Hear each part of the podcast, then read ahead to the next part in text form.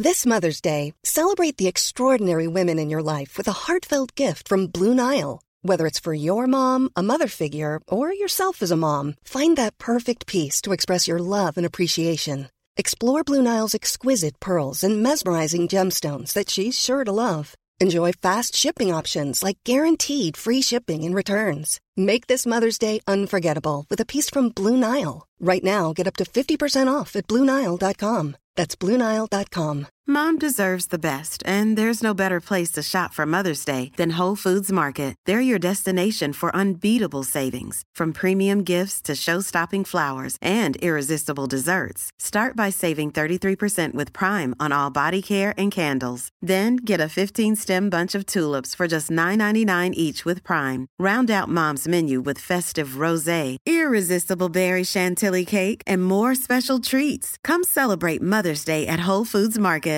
Hey, I'm Ryan Reynolds. At Mint Mobile, we like to do the opposite of what Big Wireless does. They charge you a lot, we charge you a little. So naturally, when they announced they'd be raising their prices due to inflation, we decided to deflate our prices due to not hating you.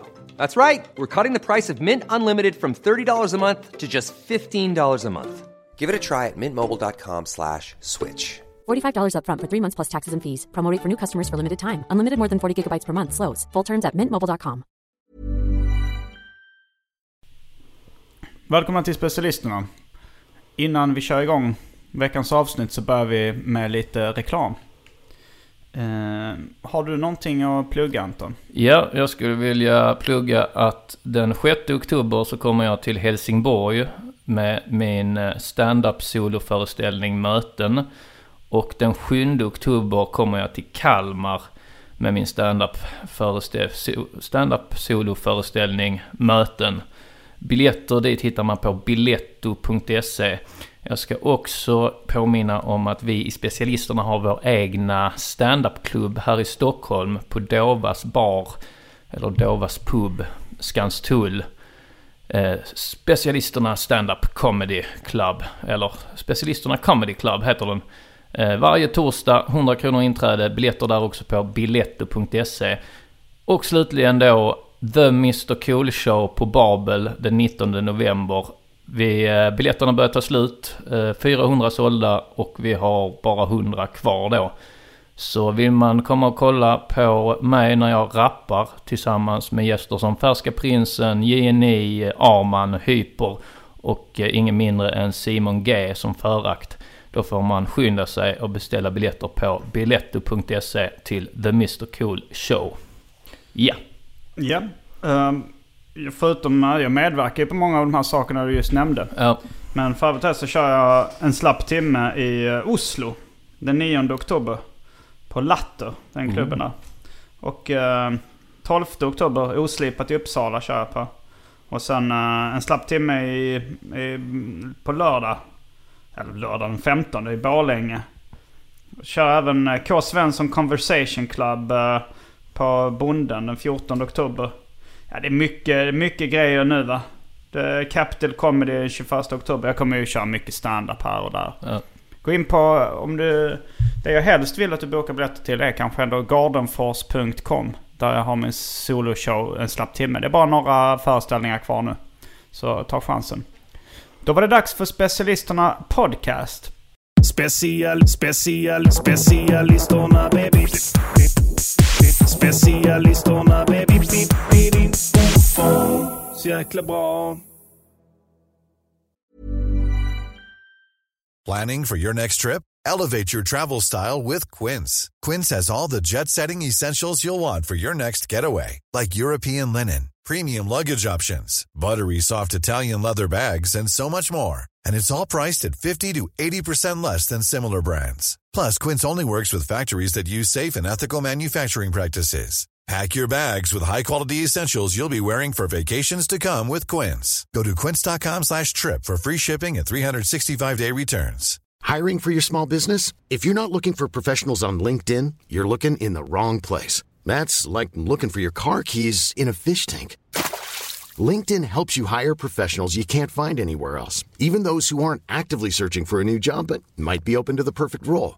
In a given month, over 70% of LinkedIn users don't even visit other leading job sites. So start looking in the right place. With LinkedIn, you can hire professionals like a professional. Post your free job on linkedin.com/people slash people today.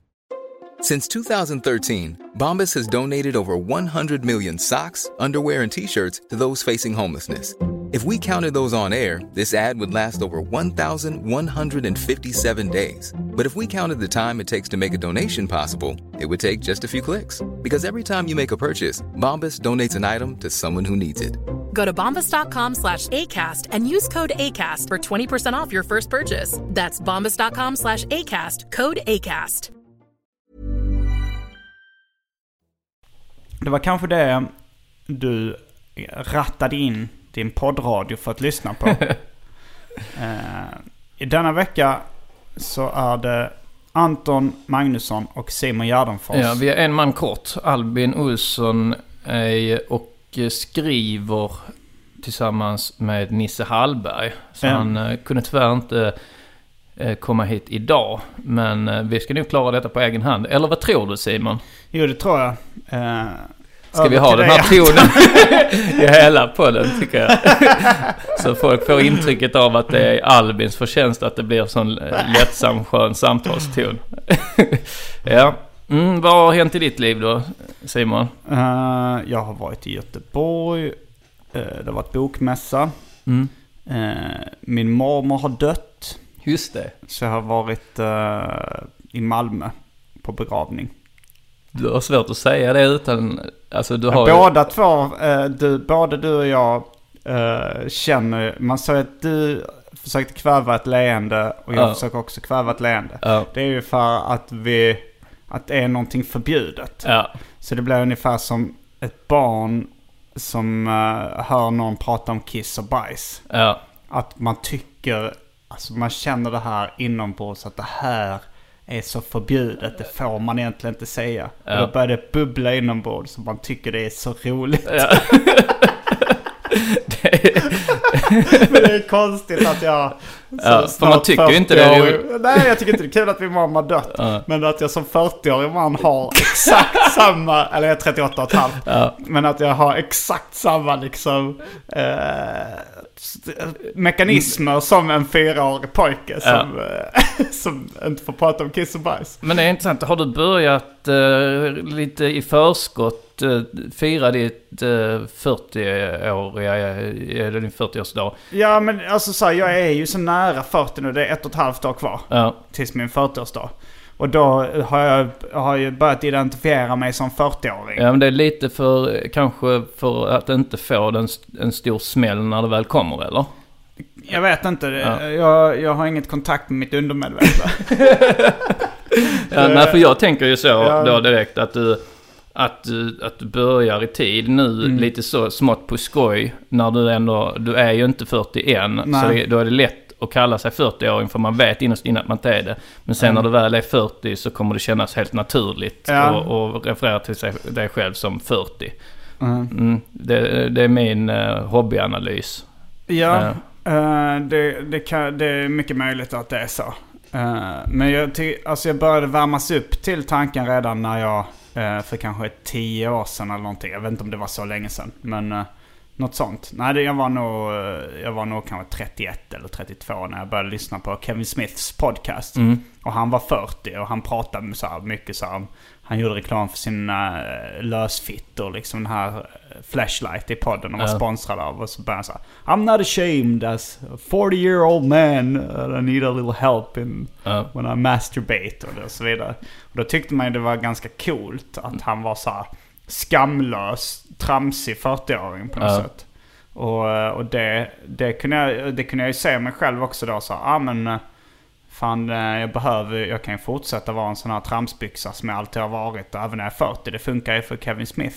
Det är som, fungerar som en förebild. Ja, det gör det ju. Mm. Det- Men, eh, eller ja, du fungerar lite så för mig då eftersom du är väl fyra, eller fyra, fem år äldre än mig. Jag är född 78.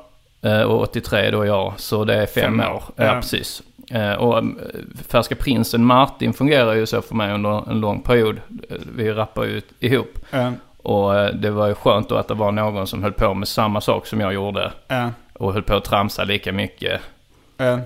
Men var några år äldre. Han är då tre år äldre än vad Ja.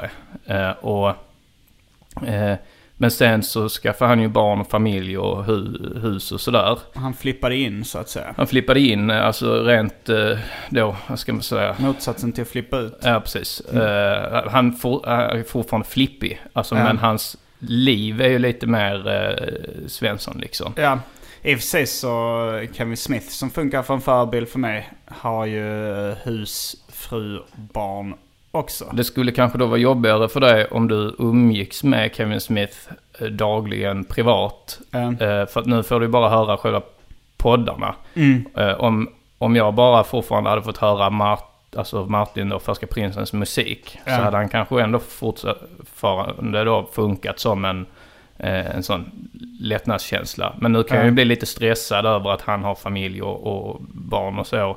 Och då fungerar det inte lika mycket som den Men typen av varför blir du stressad över det? Nej men det är, men det är ju lite, nästan kodat då i mig att man ska ha familj och barn Mm. någon gång. Eh, vi har ju pratat mycket om det du och jag. Ja. Eh, och jag säger ju alltid om fem år. Ja. ja, nu har vi känt varandra över fem år. Ja. Och jag ser ingen familj och barn. Nej men jag kanske gör en kringlan. Eh, Att han du bara helt hux flux jag skaffar gif, gifter mig och skaffar barn Mm. under loppet av ett år. Men grejen är ju att du, du känner, alltså här kommer min eh, då, eh, hobbyanalys av det. Ja.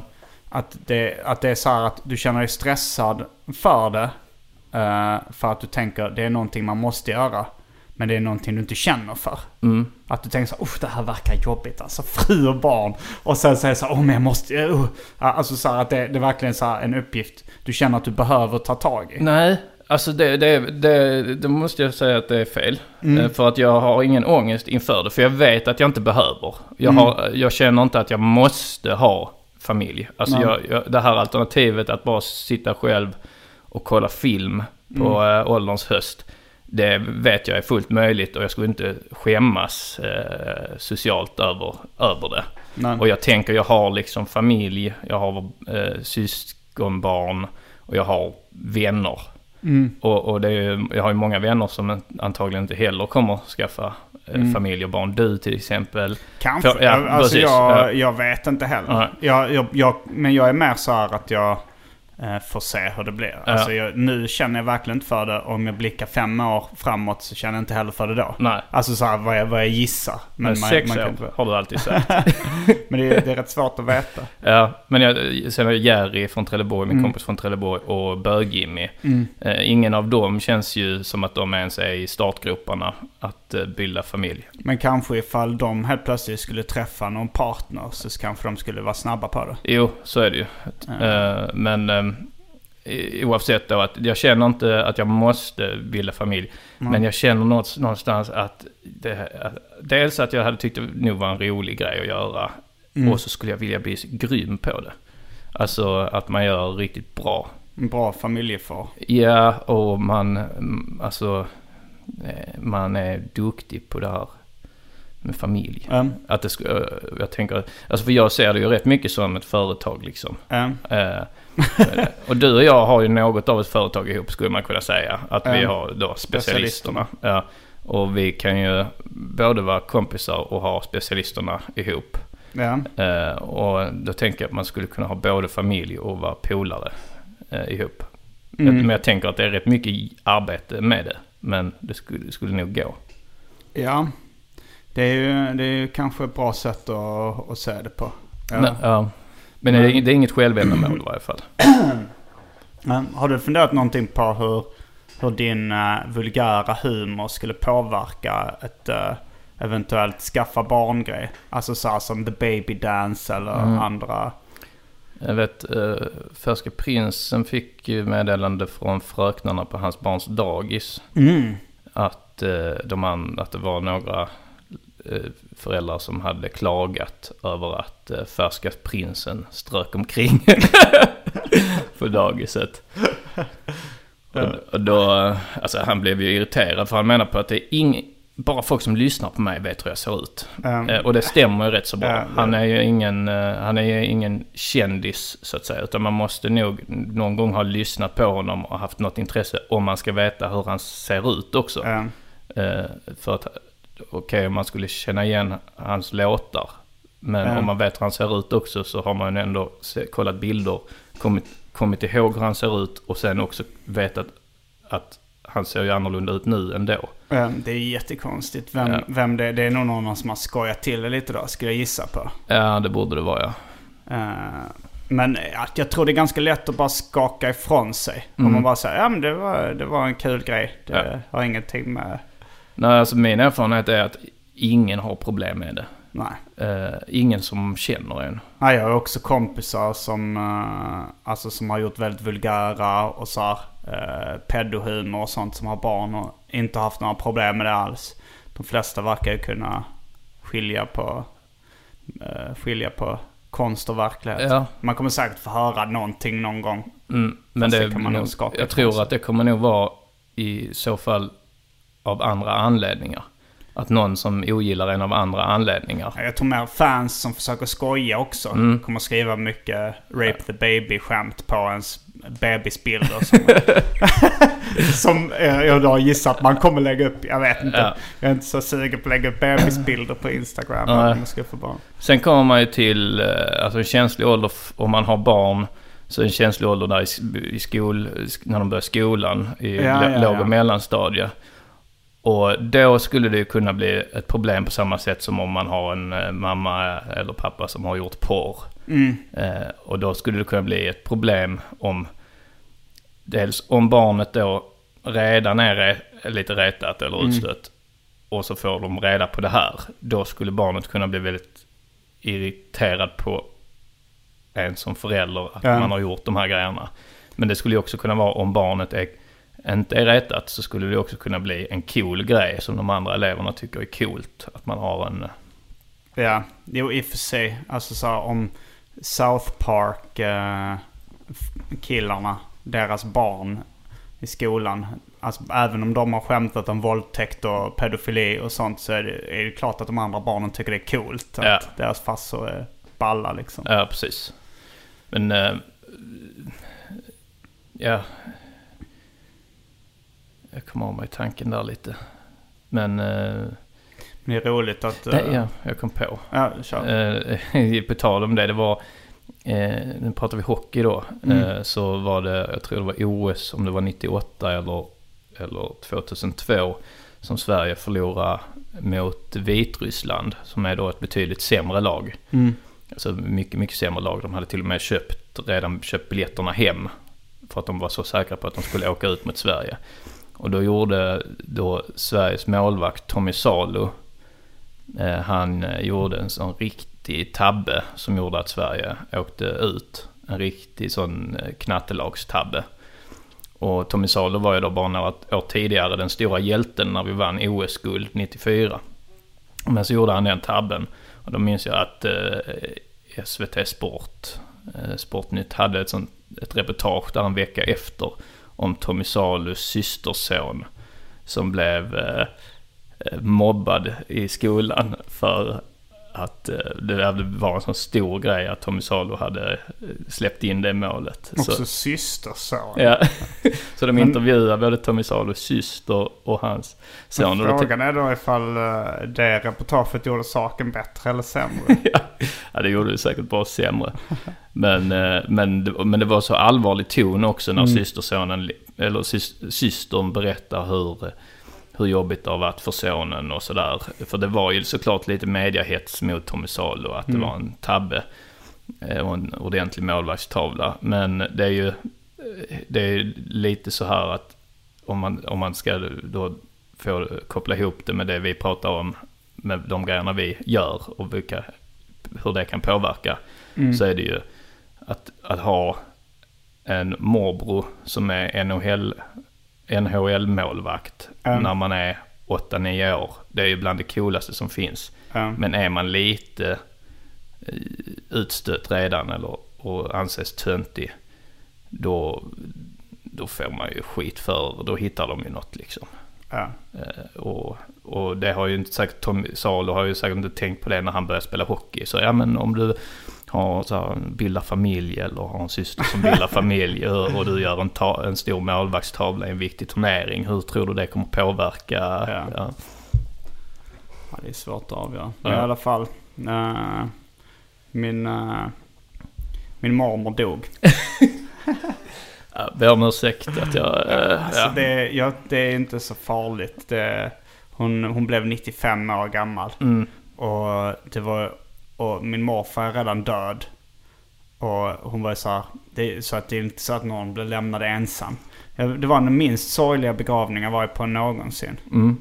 Eh, det var, det var liksom, det var mest glada miner. Det var, Ja.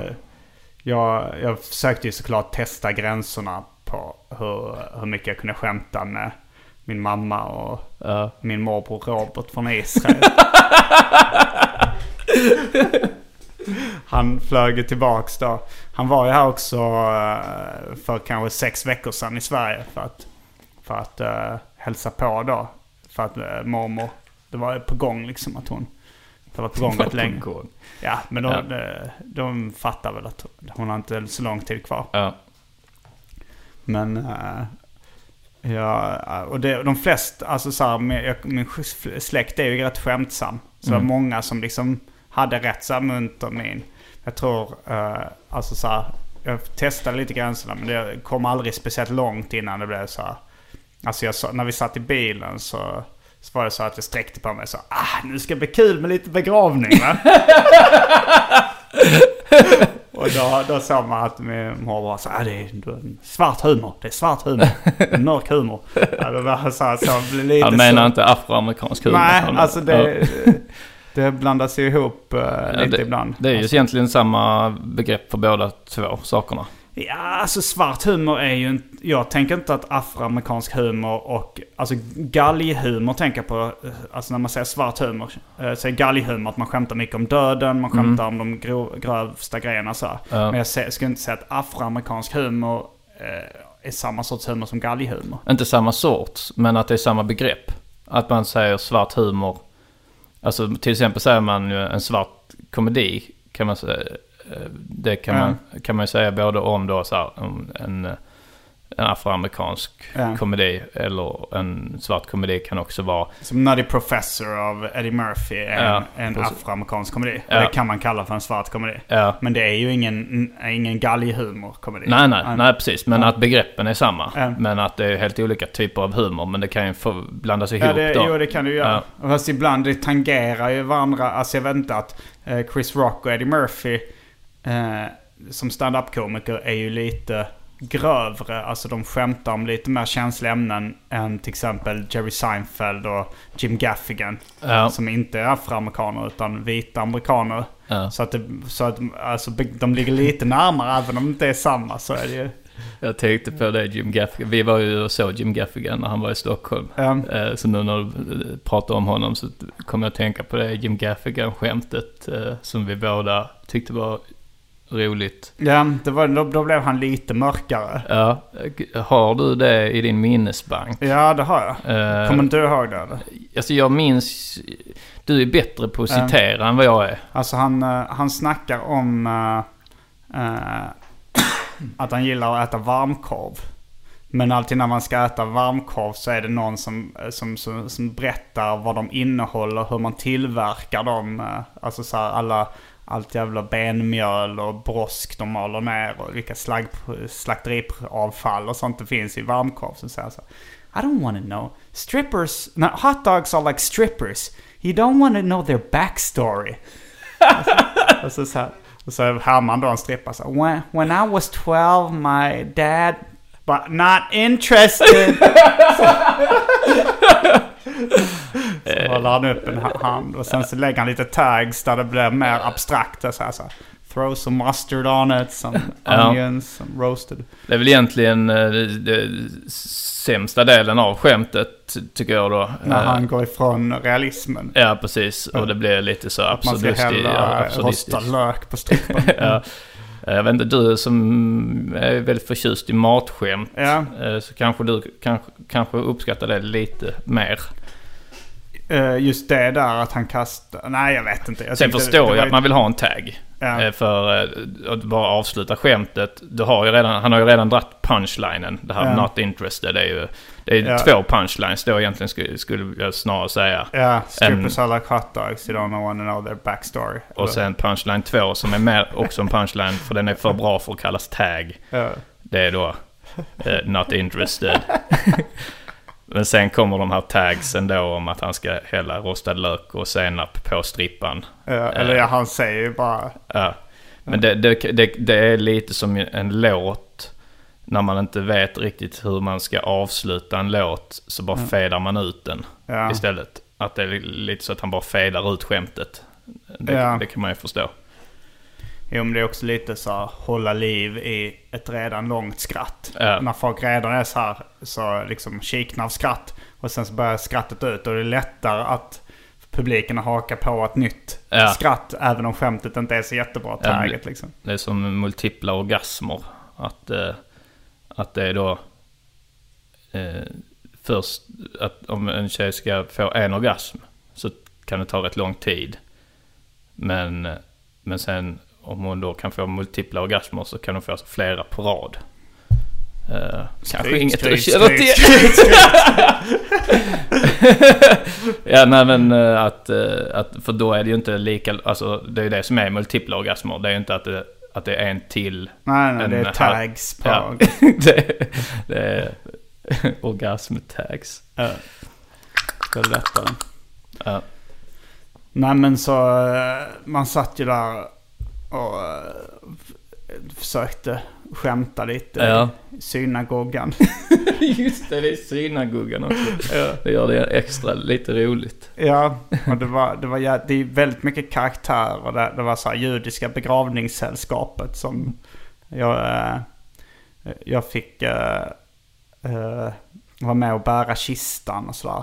Mm. Eller det var ju jul på kistan men jag fick ju så här vara med och putta den. Det skulle vara sex, sex män. Det var, de var väldigt, det var ganska mycket släktingar från Stockholm som var nere. Och det var så här, judiska församlingen i Stockholm är mycket, mer, mycket mindre konservativ än judiska församlingen i, i Malmö. Aha. Där de håller liksom på så här, det är så här, männen ska göra det här först och så här. Mm. Att de kanske inte lät kvinnorna sitta i samma del och sånt i synagogan. Mm. Ja, det här var nog mer, det var nog ingen riktig synagoga. Det var nog bara en liten lite bås vid begravningsplatsen. För det var i Malmö som själva begravningen Ja, i, på. Rosengård. Mm.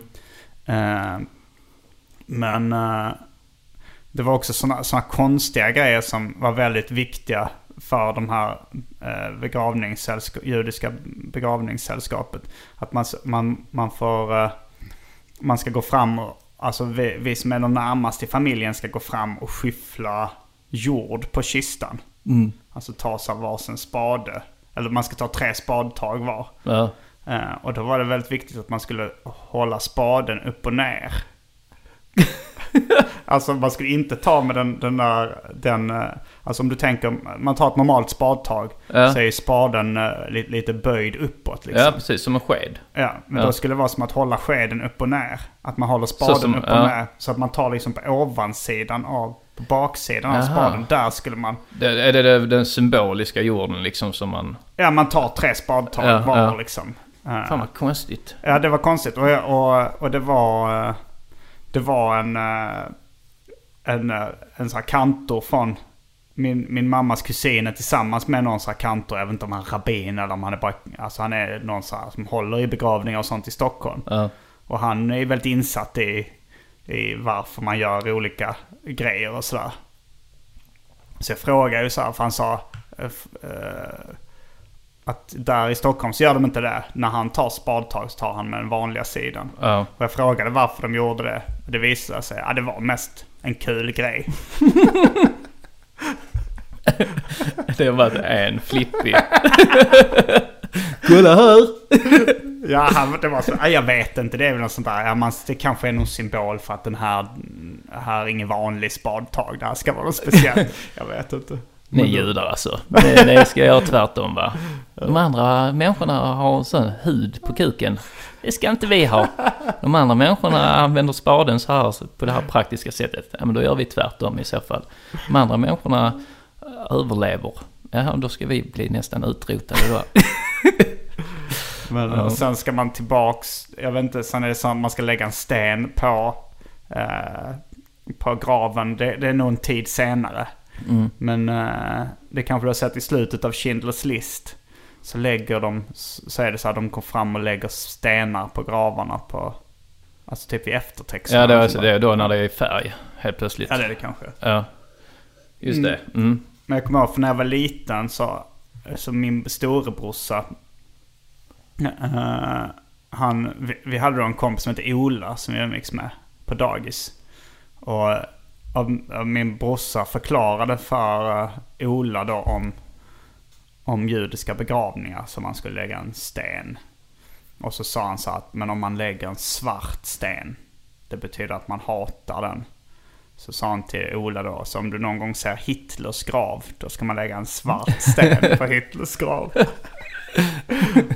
Men då, eh, när min morfar dog för några år sedan, så... Då så var, var, jag, var vi på den här liksom stenläggningsceremonin på hans grav. Som var typ några veckor efter begravningen, eller ett tag efter begravningen. Och då så hade hans eh, barn, min brorsa har två barn.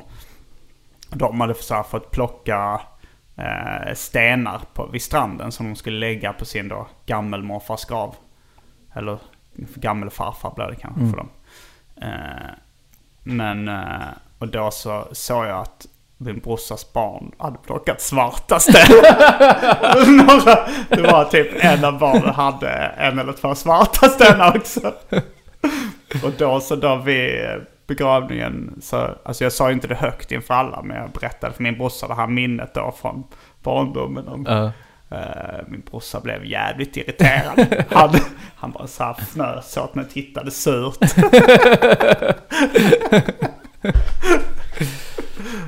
Men jo, la ni stenar nu också då? Nej, nu var det bara så här man grävde ner. Och sen, så, sen ska de väl fixa i ordning graven. Och Ja. sen så typ kommer man och lägger stenar. Det vet jag inte om jag kommer att åka ner. Är det istället för blommor eller? Ja, det är nog Det är egentligen smartare än blommor för de vissnar ju inte stenar Nej, på samma De sätt som... var för evigt. Ja.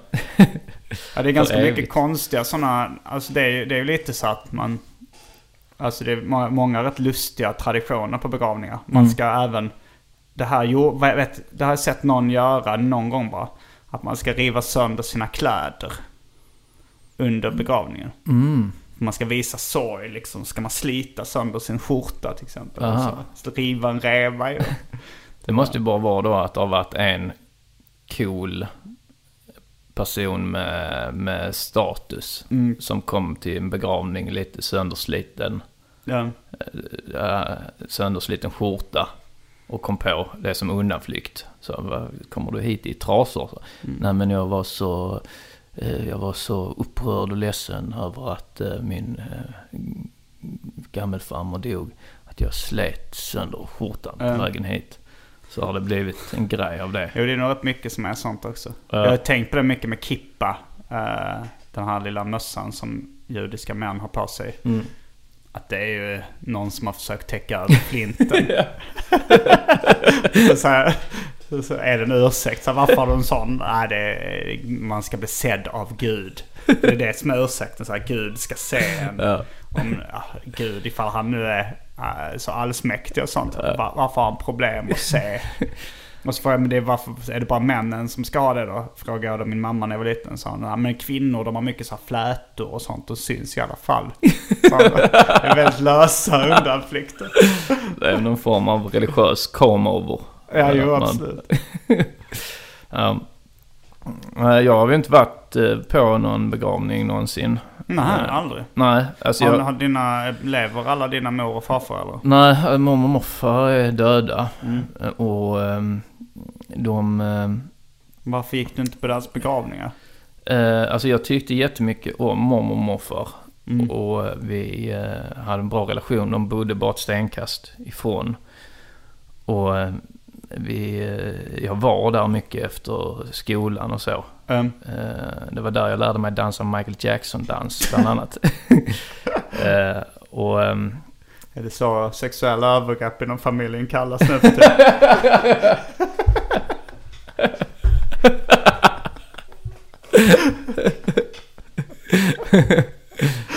Alltså, ehm, eh, jo så, så är det va. Så jag brukar när jag är hemma i Trelleborg och sitter och tar ett glas vin med min mamma så brukar jag fråga ut henne rätt ordentligt om mormor och morfar och så. För att jag var 9-10 när de gick bort. Mm. Och eh, det är ju tråkigt. Jag brukar också vara på mina föräldrar för att mina systrar har ju barn nu. Ja. Som är eh, då mm, f- fyr, f- fyra, fem år och neråt. Ja, men Eh. innan, jag vill bara, Mm. det känns som en cliffhanger här. Varför var du inte på begravningarna? jo, jag kommer till det då.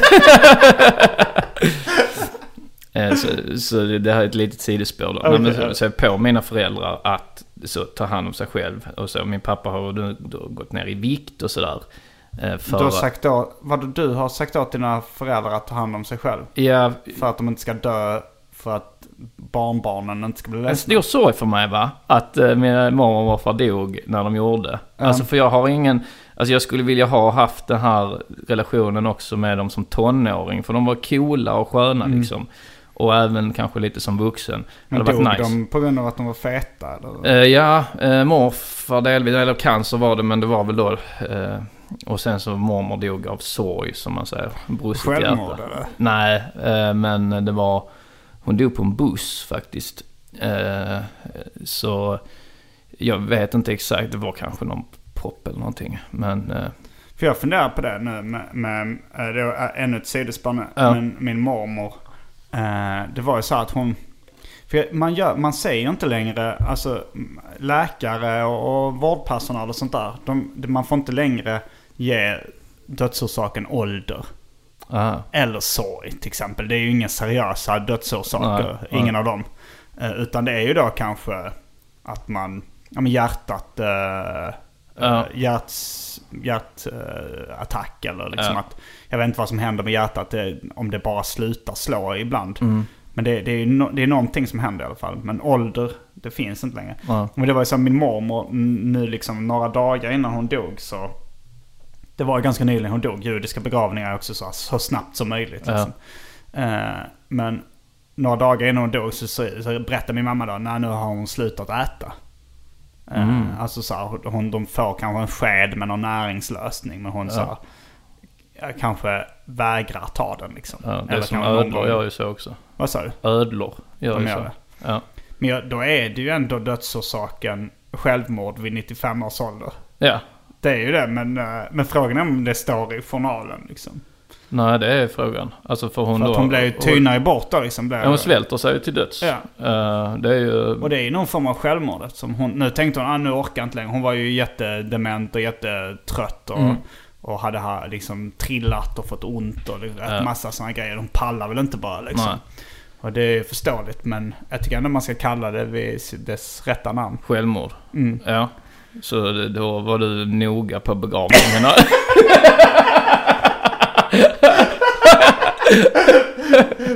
Nej, jag höll mig faktiskt där. Det var, man, om, jag, om man hade velat så hade man ju fått säga några ord. Man hade kunnat gå upp där. Min brorsa gick upp där i talarstolen och höll ett litet fint tal. Och Min mamma också. Ja. Men uh, det, där, där känner jag att... Uh, Där gick uh, gränsen ja, där, för dig. jag ska gå upp och säga så här. Ja, det var ju faktiskt självmord.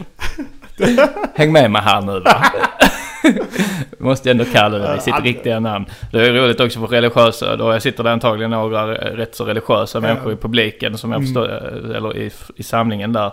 Och då är ju självmord ofta en synd. Ja, ja, så då blir det extra... Ja. Ja men det, det är ju, jag vet inte, jag tycker ofta så här riktigt tragiska händelser är väldigt inspirerande. För att man, Mm. man, man tänker så här, jag får inte skämta om det här. Och då så börjar hjärnan jobba Ja. för att hitta skämt. Jo. Eller, eller roliga saker att säga. Så det var många gånger jag fick så här, nej det här ska jag nog inte säga. Ja. Och, då, och jag tänkte, en rolig sägning jag också tänkte var så här, berätta om så här, vår mormor som så hastigt rycktes ifrån oss vid 95 års ålder. Att det var, det var all, allting skedde så jävla långsamt. Men jag tycker uttrycket som så hastigt rycktes ifrån oss är alltid kul. Hur, Ja, man får upp en rolig... Ja, sätt. det är en rolig bild också att hastigt ryckas ifrån något som man inte riktigt är beredd på. Det, det är lite slapstick-bild får jag upp i huvudet då. Mm. Ja, nej, men jag hade då en bra relation med, med, med mormor och morfar och så. Så jag, det är ju en liten sorg jag känner att jag inte hade dem då eh, under min ungdom och så. Eh, så varje fall, eh, men jag fick då när morfar dog så fick jag ett val. Att, för att då tyckte mamma, då var jag nio kanske. Eh, ett val att inte följa med på be- själva begravningen. Men är det vanligt att föräldrarna ger sådana val till sina eh, barn? Jag vet inte. Eh, Jag har aldrig fått något sånt val. Det är ju det är så här, alltså känns som en, så här, en självklarhet. Okej. Ungefär som att, ja, jag vet inte. Men även... eh, Det är, alltså- För mig är det mer, var det mer, för oss var det, det hade varit mer konstigt om jag hade fått ett val att om jag skulle vara med och fira någonting. Det, där hade jag aldrig val. Att så, varför jag inte välja om jag skulle vara med och fira en student eller en, eh, en, en födelsedag. Utan då var det Mm. pli, plikten.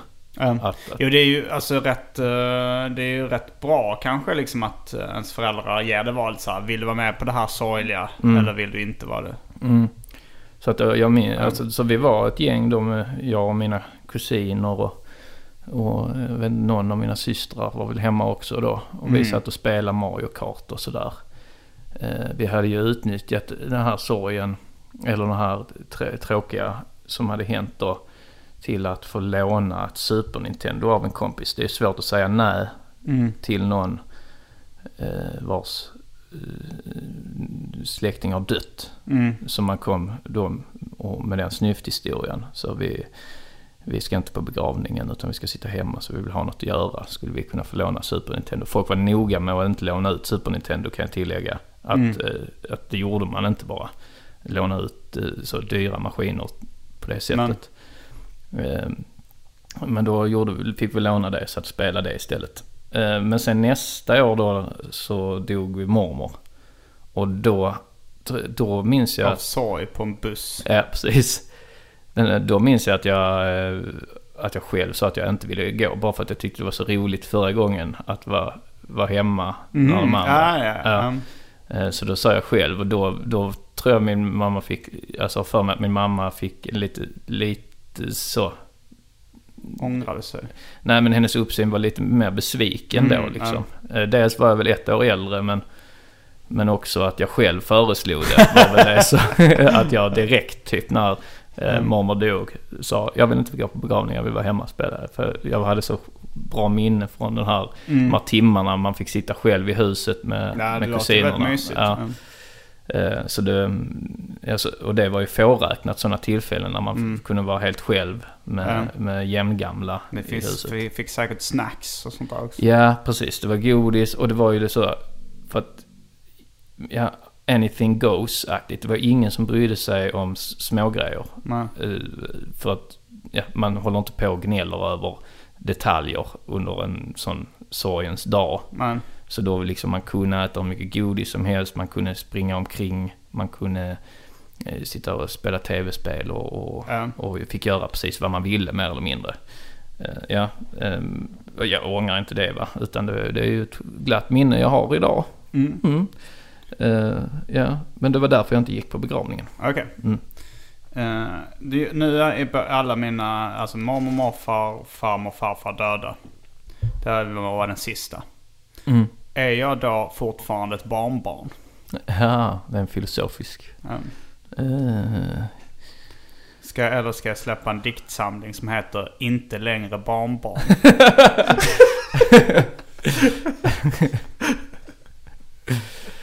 Ja, det är som det, den, eh, det här att du skulle släppa en sån bara för att eh, slå mynt av eh, din sorg. Eller den här Alltså det är som det jag, jag säger ju det i någon låt det här att folk som tatuerar morfar över sitt bröst och sånt. Ja. Jag tror jag pratat om det i min egen Den podcast enda de också. känner som har dött. Ja. Att det är så jävla löjligt. Ingen ska tatuera in sin mormor och morfar på sitt bröst. Alltså vänta till, ni, till, vänta till någon har dött som ni verkligen bryr er om liksom. Vad tycker du om att William Spets har gjort en sån här uh, scenföreställning Patetiskt. som heter Mormor, har du tid? Ja, ännu mer, pa- ännu mer patetiskt ja. Vadå? Att, Ja, ja. vad, vad var det du tänkte säga? Du bara visste inte vad den handlade om eller? Nej, men du sa, vad tycker du om att William Spets har gjort en scenföreställning? Aha, sa jag, patet- patetiskt. ja, okej. Men hans Nej, jag visste vad den hette, jag Ja, visste vart det skulle komma. Jo, såklart patetiskt att, eh, att slå, slå mynt av det. Nu vet jag Nej, inte vilket... jag, tycker inte det, jag tycker inte det är patetiskt att slå med, alltså så här, Alltså ifall det hade handlat om hans bro, eh, brorsa eller pappa eller något sånt som var död eller syrra eller... Ja. Då hade jag inte tyckt det var... Då har jag inga problem med att folk ska slå mynt av det liksom. Ja.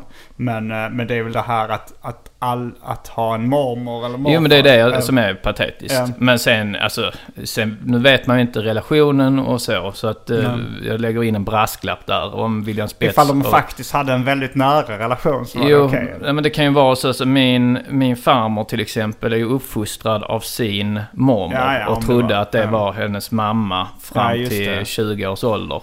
Eh, så, så då är det ju en annan, en annan sak. Så Mm. sådana undantagsfall finns alltid. Men att göra en föreställning om sin mormor som har dött, det är ju alltså... Herregud, vänta några år. Alltså för jag tänkte på det, för jag pratade med Carl Stanley, inte om just William Spets, men om det här att Carl Stanley skriver till mig med jämna mellanrum och, och vi pratar ibland och så. Eh, och jag tycker mycket om honom. Eh, och han, han, eh, en sak som han då liksom är lite frustrerad över, det är just att han är så ung. Carl Stanley är då en annan stand-up-komiker, väldigt lovande och duktig. Har han fyllt 20? Han har varit 19 lite väl länge nu. Ja, han är 19 fortfarande Okej, säger vi.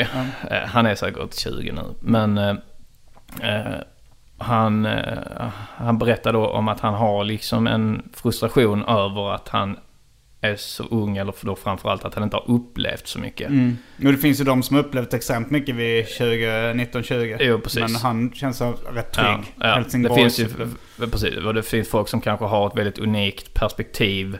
Även om det kanske inte har hänt några dramatiska saker. Så kan det ju vara om du är 20 år och är uppvuxen som same. Och börjar med stand-up så lär du ändå ha kanske lite saker att prata om eh, som är unikt för dig. Eh, men, eh, men det är väl framförallt det här bristen på erfarenhet eh, som då han är frustrerad över. Han känner att tekniskt så är han liksom kanske, eh, nu kanske jag lägger lite ord i mun på honom, men tekniskt skicklig och så och bra. Men att det blir liksom, han har liksom sina så här tjockisskämt och sina så, han vill liksom ha någonting mer att prata om. Men det är ju bara tid där eh, för honom. Att han, måste, han får ju bara ha, ha tålamod. Mm. Eh, så om fem år så har han säkert ett för, förhållande som var crazy. En, Kanske en nära easy dag av dött. Ja. Kanske. Men, eh, men samtidigt så tror jag att eh, alltså jag, Carl Stanley är ju redan bra och jag menar det finns ju den typen om man tänker så här Jerry Seinfelds succéföreställning I'm telling you for the last time. Mm. Han tar ju inte upp någonting som, in, som behöver bygga på livserfarenhet. Eller så här Johan Glans eh, nostalgi, skämt och sådär. Alltså det är ju, eh, ingen av dem bygger på så mycket livserfarenhet. Om man tittar Sen- på dig med också, Ja. som har en hel del erfarenhet i bagaget. Ja, vi skämtar inte mycket om, om eh, sånt. Nej, men det kanske är just det att vi, i och med att man vet att man har det, Eh, om man skulle vilja så kan man. Eh, Ja. Men då det är det såklart när man inte har det så är man, kanske man känner lite mer av en eh, frustration över det. Jo, jag kommer ihåg själv när jag tecknade serier när jag var, eh, alltså när jag var eh, tonåring. Mm. Eh, så gillade jag så underground-serier. De skämtade mycket om sex och droger. Eller kanske inte bara skämta utan berätta om det. Så. Mm. Och jag hade aldrig haft sex eller testat någon drog. Mm. Och jag kände en frustration över det. Mm. Liksom att så här, jag, jag ville göra så här riktigt snuskiga serier och sånt där. Ja. Som jag hade läst mina idoler Crumb och, och eh, vad de nu hette. S. Clay Wilson kanske. Det var inte min idol, jag bara sa ett till namn för att det inte skulle bli bara Crumb. Men, eh, men då tyckte jag fan, eh, det var nästan en av de grejerna som jag tyckte var jobbigast med att, att vara oskuld då var att inte kunna skildra det i mina verk. Liksom så här, för att det känns patetiskt att göra massa så här knullserier om man själv inte hade gjort det. Jag känner igen det jättemycket. Jag skrev ju manus och sånt. Mm. Och just den här bristen Filmmanus. på... Ja, Mm. precis. Bristen på erfarenhet. Att jag kunde säga, fan jag längtar till jag är vuxen så jag kan liksom skriva om någonting på riktigt och sådär. Ja. Sen Men nu... film var det också så att man kunde inte spela. Alltså det ser så dumt ut när någon man ville spela in så agentfilmer.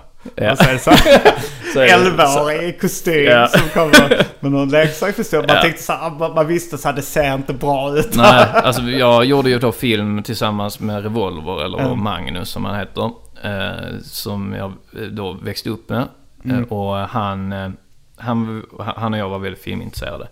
Så vi gjorde ju film från att vi var liksom 9-10. Mm. Eh, och, och vi var då två olika skolor. Han hade inga problem med, med den typ att... att eh, En att ha 11-årig en, agent. En, en 11-årig agent och så. Och han ville vi skulle prata engelska och sånt. Eh, Så jag, Ja, men det ser ju dumt Alltså är det inte bättre vi liksom utgår från vad vi har Mm. nu, vad vi är. Okej, vi är 12-åringar. Mm. Och, så, och så har vi den här miljön, Trelleborg. Ja. Ska vi inte bara utgå från det och så gör vi liksom den bästa filmen vi kan göra utifrån det? Vad skulle Mm. kunna hända i Trelleborg? Vad är plausible i Trelleborg och sådär? Eh, men han ville ju då, han var mycket mer Hollywood-inspirerad. Mm. Eh, så han ville att vi skulle då till exempel vara vuxna agenter. eh, och, och så vidare. Men det har jag nog kvar rätt mycket. Att om jag gör en sketch eller någonting nu. Eller, Ja. om, jag, eller om jag har en tv-serieidé. Att det är bättre att, att göra det så, en, alltså själva grundidén så enkelt som möjligt för oss. Att det, och sen... eh, Jo, sån är jag också. Liksom är väldigt inne på det här. eh, Gräv där du står. Skildra liksom. Alltså gör, ifall du inte har varit hemlig agent. Skriv inte ett manus om en hemlig agent. Nej. Det är rätt mycket inne på det. Och och just med liksom, jag har varit väldigt inne på liksom att vara så här, ja men. Rappa på svenska om du är från Sverige. Mm. Det har jag börjat släppa lite mer på sen. För världen har ju blivit mycket mer globaliserad. Mm. Alltså nu har jag inga problem med att Pewdiepie pratar engelska. För att han riktar sig till en eh, internationell publik. Och, Mm. det, och det funkar uppenbarligen liksom. Ja. Eh, och så, Ja, så man vande sig nu- vid att Alltså så och sånt, var, att de sjöng på engelska var Ja. inte konstigt. Men sen när rap kom så tyckte man ju det var konstigt att rappa på engelska. Ja, men, men mycket, alltså jag tycker det, alltså, jag tycker det är lite fegt ofta. För att eh, det är många som liksom, eh, som inte vågar riktigt köra på svenska. Mm. För att man, det, man kan dölja, man kan gömma sig bakom här klichéer och språk och Mm. sånt där om man, om man gör på engelska. Men, men eh, Men det är ju alltså dumt på många sätt också. Alltså det är ju mycket, det är ju jättesvårt. Alltså om man nu, om målet är att slå igenom eh, eh, och lyckas. Alltså varför skulle... Alltså det finns säkert något exempel här och där som är lite smått bevisar motsatsen till det jag säger nu. Mm. Någon svensk som rappar på engelska som har lyckats okej i USA. Men, jag måste bara gå och pissa. Vänta Ja, det gör du rätt i. Var var vi någonstans? Ja. Nu har varit och pissat och du pratar om att det är svårare att slå som engelskspråkig rappare i Sverige. Ja, alltså men rap är ju också liksom tonen så jävla viktig och att man liksom, ja, Mm, det är nog som, nästan som att vara stand-up-komiker. ja, Eh, de, de som har kommit närmast är väl Promo i Europa. Och uh, Young Lean har ju fått något av en rätt bra karriär i USA. mm, Men, men det, jag, jag tänker att det är en lågoddsare på något sätt. Att det är så här, om du börjar rappa på svenska i Sverige så har du mycket lättare att få in en låt på P3 och du har mycket lättare att slå igenom. Men eh, vinsten kan då bli begränsad på något sätt. mm. Du kan max bli så stor förmodligen då inom Sverige som Timbuk och kanske även Petter Men blivit. jag, jag tror också att det är, har ehm, en, med att man känner sig nöjd att göra. Eh, när man har blivit då känd i Sverige. Ja. Men om man tar då exempel som så här Alexander Skarsgård och, Ja. och, och liknande. Eller inom musik så tänker man Per Gessle. Ja, Han blev ju pissestor med... Gyllene Tider. Ja, men sen så... var Han kanske inte nöjd med det, utan Ja. ville ha mer Roxette. Och då har han ju en jävla fördel i att han, han är då stenrik på Gyllene Tider. Mm. Han har kontakter inom svenska musikindustrin. Och säkert några kontakter utomlands också då per automatik. Eh, Mm. Och då är det ju ett guldläge för honom. Det är samma, alltså för jag minns jag tänkte på detta när jag var liten, hur jag skulle nå till Hollywood. Mm. Eh, och då tänk, tänkte jag vilken väg är lättast. Återigen då, jag och Mange, eh, som jag Mm. växte upp och gjorde film med. Revolver, ja. Ja, han hade tanken då att, så han, han flyttade ju till Kalifornien och gick filmskola där. Vilken eh, skola var det? Vet inte, men... LA eller? Eh, ja, Kalifornien. Santa Barbara eller något Mm, sånt kanske mm. det var. Ja. Eh, och, eh, men jag tänkte att det är smartare att bygga hemma först. Alltså köra en... Är- Lasse ah, Hallström. Lasse Hallström och, och man kan, det finns ju många sådana svenska exempel. Alla svenskar i Hollywood har väl gått den vägen, Ja. skulle jag säga. Mm. Och, och det var det jag tänkte. Mm. Att, att det är det smartaste sättet att, att komma till Hollywood. För då, är det, då kör man först en lågoddsare. Mm. Och sen när du har den, då ska man Är börja det det om. som är lå- en lågoddsare? Okej, det är när man... Då är det lättare att vinna. Det är lättare att vinna men man vinner inte så mycket. Ja, så är det. Okej. Och sen så, och sen så är det ju, så räcker du, eller räcker, alltså det är, men får du då en Mitt liv som hund eller en, Mm. alltså jag tror även, ja men han, vad heter han, Alfredsson nu som... eh, Thomas Alfredsson. Ja, han, var det han som gjorde den här flickan med, med millennium-tatueringen och sånt? Jag har Nej, inte så bra koll på Nej, honom. men, men han fick ju göra då lite filmer i Ja. Hollywood och... Även han som gjorde, eh, vad heter den, Babylonsjukan. Mm. Han har ju en Hollywood-karriär Ja. nu. Lucas Moodysson gjorde ju Ja. Mammut och sådär. Så att eh, det tänkte jag, det är det smartaste sättet. Och det, jag har inte gett upp det än va. Utan eh, det finns ju alltid en tanke på att eh, kanske om fem år. Men ja, Samtidigt som du ska bli en bra farsa. Ja. Men eh, med de orden kanske... Ja, Eller vi vad kanske tycker ska du? börja knyta ihop säcken. Eh, med de orden börjar vi knyta ihop säcken. Ja, eh, Ja, vi ska till Eskilstuna nu och köra standup. ja, så vi ska möta upp Albin. Han är och hyr en bil. Ja. Och så ska vi möta upp honom och åka till Eskilstuna och köra stand-up. Sen ska jag till Göteborg efter det. Mm, direkt. Nej, inte direkt. Men... eh, jag, jag glömde plugga innan. Min egna podcast, Anton Magnusson Podcast. Mm. Lyssna gärna på den. Vad tycker du om den Simon? Är den bra eller? Ja, den är jätterolig. Mm. Jag lyssnade på den eh, innan du kom hit. Jag Mm. skrattade gott. Ja, härligt. väldigt det är då en solopodcast, att Mm. jag sitter och pratar själv. Så lyssna gärna på den om ni vill. Eh, sen ska vi också påminna om att specialisterna har Patreon. Mm, just det. Patreon.com. Så gå gärna in och supporta specialisterna på Patreon. Och det är inte bara själva podden man supportar, utan det är ju massa projekt. Vi har ju massa idéer och, och, och, och så. Även Antons Hollywood-planer. Ja, precis. Supporta Film. den. Nej, men vi har ju idéer om sketcher, kortfilmer och, och, Ja. och liveföreställningar som kanske kostar pengar att sätta upp och sådär. Så, ehm, så supporta gärna oss så, så kan vi göra så mycket roliga saker som möjligt. Here's a cool fact a crocodile can't stick out its tongue. Another cool fact you can get short term health insurance for a month or just under a year in some states. United Healthcare short term insurance plans are designed for people who are between jobs, coming off their parents' plan, or turning a side hustle into a full time gig.